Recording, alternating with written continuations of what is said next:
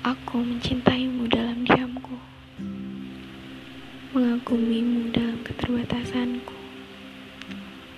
dan mengharapkanmu dalam ketidakmampuanku. Sulit untuk mengakuinya, karena aku tak yakin,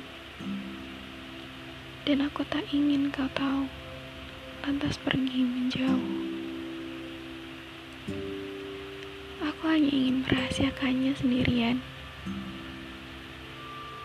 Dan jika ada yang tahu, kuharap itu pun hanya Tuhan. Dalam perasaanku yang tersembunyi, tak lupa aku sebut namamu di setiap sejutku.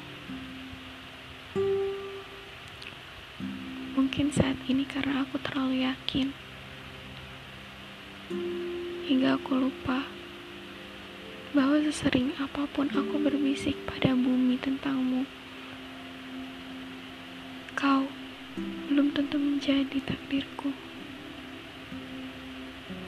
Tolong, ajari aku cara mengikhlaskan sesuatu yang nantinya tak akan jadi kepunyaanku. Aku begitu menginginkanmu, bahkan sangat menginginkanmu, dan Tuhan tahu itu.